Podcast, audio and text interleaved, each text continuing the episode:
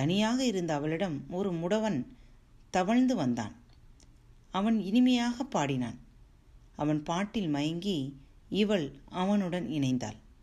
திரும்பி வந்து வேதியன் தனது மனைவியின் அருகில் ஒரு முடவன் இருப்பதை பார்த்து வேதியனுக்கு முடவன் மீதும் தன் மனைவி மீதும் எந்த சந்தேகமும் ஏற்படவில்லை.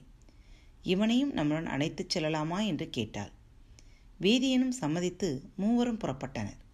செல்லும் வழியில் வேதியன் ஒரு கிணற்றின் அருகில் சென்று கொண்டிருக்கும் போது அவள் வேதியனை அந்த கிணற்றில் தள்ளிவிட்டு அந்த முடவனை ஒரு பெட்டிக்குள் அமரச் செய்து தன் தலையில் அவனை சுமந்து கொண்டு சென்றாள். வழியில் சென்ற காவலாளிகள் தலையில் பெட்டியுடன் செல்லும் அவளை சந்தேகப்பட்டு ராஜாவிடம் அழைத்துச் சென்றனர். ராஜாவிடம் இவர் என் கணவர் இவரால் நடக்க முடியாது.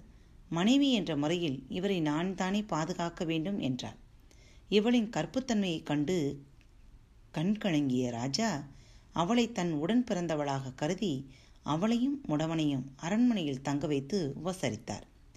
கிணற்றில் தள்ளிவிடப்பட்ட வீரியன் நீரில் தத்தளித்துக் கொண்டிருந்த பொழுது அவ்வழியாக வந்த வழிப்போக்கன் தண்ணீர் தாகம் ஏற்பட அந்த கிணற்றிலிருந்து தண்ணீர் பருக நினைத்து கிணற்றுக்குள் எட்டி பார்த்தான். கிணற்றுக்குள் இருந்த வேதியனைக் கண்டு அருகில் இருந்த ஆட்களை அழைத்து கிணற்றில் குதிக்கச் சொல்லி காப்பாற்றினான். பின்னர் வேதியன் தன் மனைவியையும் அந்த முடவனையும் தேடிச் சென்றான். அரண்மனை மாடத்திலிருந்த வீதியில் செல்லும் வேதியனை பார்த்து அவனது மனைவி அரண்மனை காவலர்களிடம் சென்று அதோ அந்த வேதியன் என்னையும் முடமாக உள்ள என் கணவரையும் கொல்ல வருகிறான் என்று கூறினாள். அவர்கள் வேதியனை பிடித்து ராஜாவின் முன் நிறுத்தினர். ராஜா நீதி விசாரணைக்கு உத்தரவிட்டார்.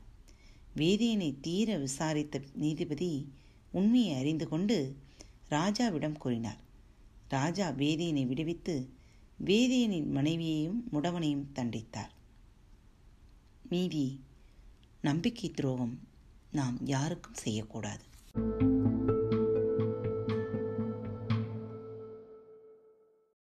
அன்பு நேயர்களில் பாரத் வலையொலி பக்கத்தை தேர்ந்தெடுத்து கேட்டுக்கொண்டிருக்கும் உங்கள் அனைவருக்கும் மனம் நிறைந்த வாழ்த்துக்கள். நன்றிகளும்.